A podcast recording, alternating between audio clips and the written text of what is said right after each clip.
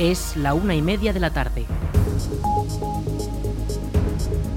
Buenas tardes, martes 24 de enero comenzamos el espacio para la información local en la Almunia Radio en el 107.4 de la FM. Les habla Rich Gómez. Arranca una nueva edición de la Almunia Noticias.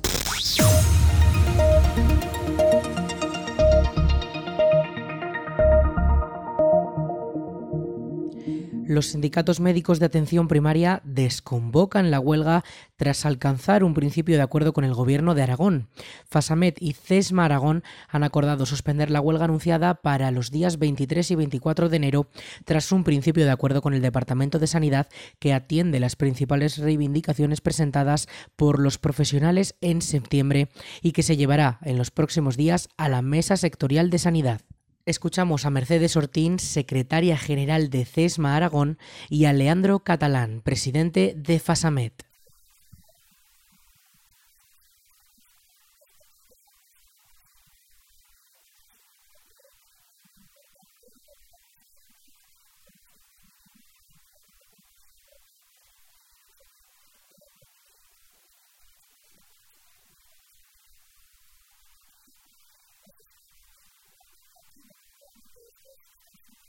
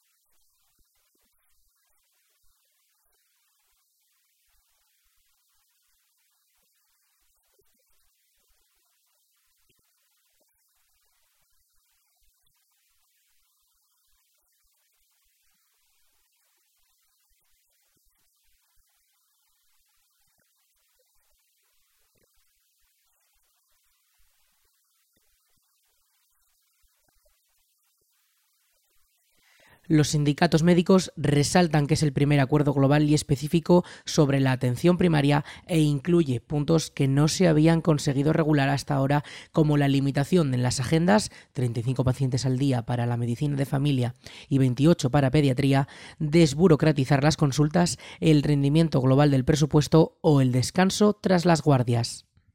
La Concejalía de Cultura y Participación Ciudadana ha informado de que ya están a la venta los bonos de la tercera edición del Festival de Teatro de la Almunia Luis de los Ríos. Estas entradas pueden adquirirse en la web aragontickets.com con un descuento del 20% sobre el precio total de la suma de los precios de las obras. Además, los días 31 de enero y 3 de febrero a las 7 de la tarde tendrá lugar la venta de bonos en las taquillas del teatro. Toda la programación puede seguir a través de las redes de Cultura La Almunia, arroba artmunia, o también en la web municipal, laalmunia.es.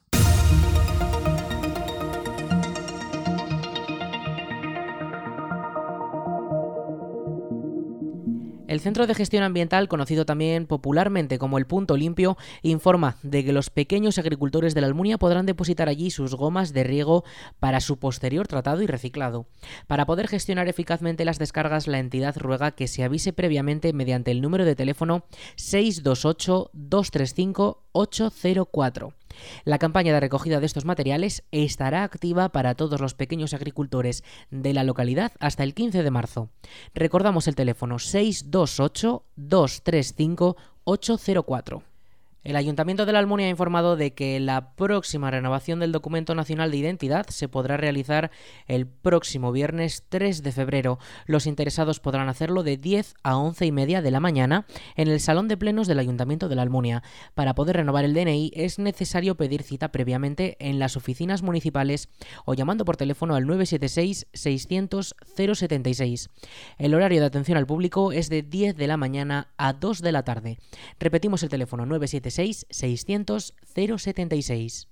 La Biblioteca de la Almunia acogerá el último viernes de enero un nuevo encuentro con los autores. En esta ocasión, la escritora que visite la Almunia será Carmen Santos, autora de obras como La cara oculta de la luna o Un jardín entre viñedos, y que vendrá a hablar sobre su último trabajo, Flor de Arrabal, una obra sobre una mujer que supo luchar contra el destino para convertirse en una estrella del espectáculo a principios del siglo XX. Los asistentes que quieran participar junto a los miembros del Club de Lectura de la Almunia tendrán la oportunidad de conversar con ella sobre sobre sus obras. La cita será el viernes 27 a las 8 de la tarde en la Biblioteca de la Almunia. Fax ha informado de que el próximo lunes día 23 se va a producir un corte en el suministro de agua que afectará desde las 9 de la mañana a los vecinos de la calle Santa Pantaria. La misma empresa afirma que el suministro se restablecerá sin previo aviso y además de que disponen de un teléfono de atención al cliente. Este es el 976-600-322. 976-600-322. Estos cortes de agua se deben a las obras en la calle Santa Pantaria, la cual está siendo reformada para hacerla más transitable y sobre todo mejorar los sistemas de servicios como el agua potable o las vías de saneamiento, las cuales están deterioradas y cuentan con numerosos problemas que se han ido acumulando por la manera en la que se hizo dicha calle cuando se instalaron todos estos servicios. La obra comenzó el pasado 9 de enero y se hará por tramos para no afectar a todos los vecinos a la vez. La previsión es que finalice con una duración de entre 12 y 16 semanas.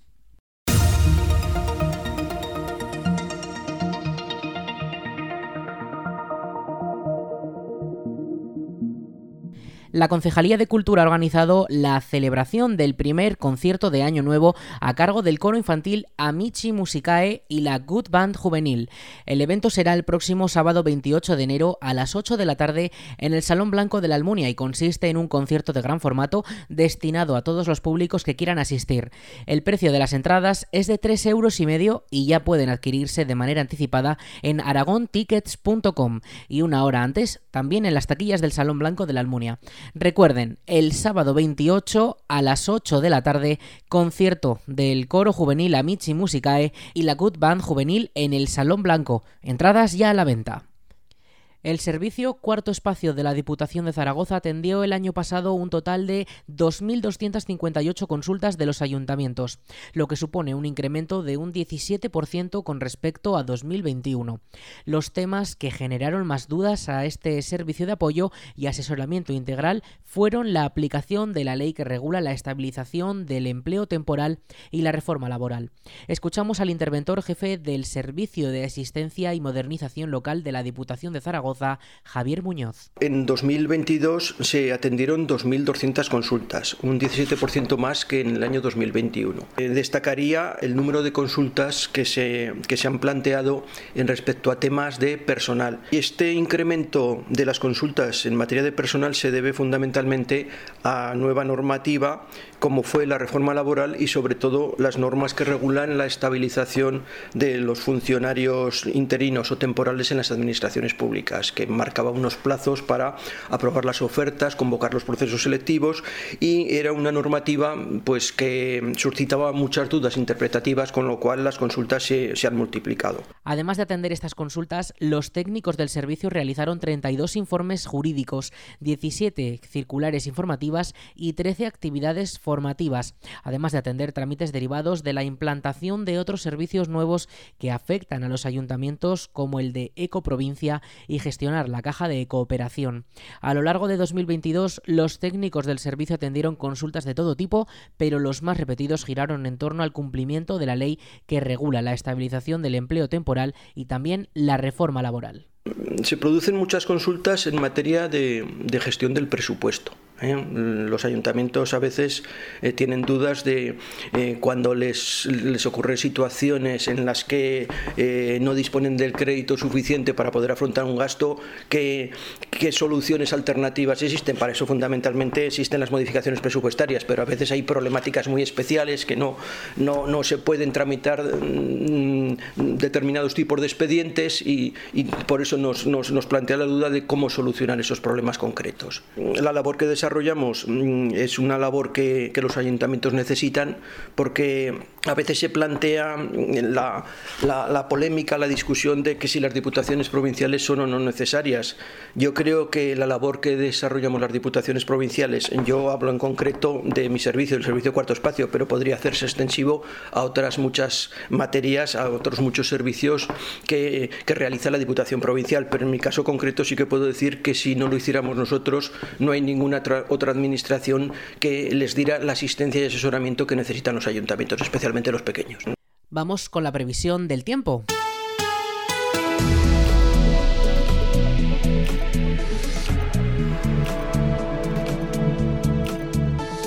En cuanto al tiempo para este martes 24 de enero, tendremos una máxima de 7 grados y una mínima de menos 1.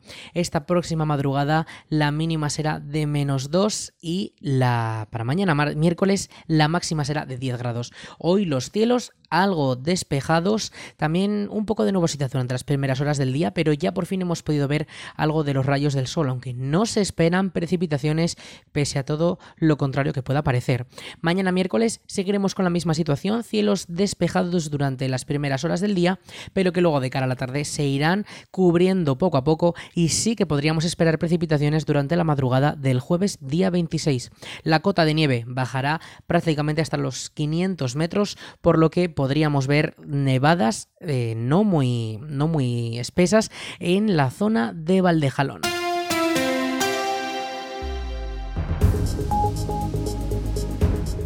Hasta aquí la información local en la Almunia Radio. En unos minutos a las 2 toman el relevo nuestros compañeros de Aragón Radio Noticias. Más información en laalmuniaradio.es.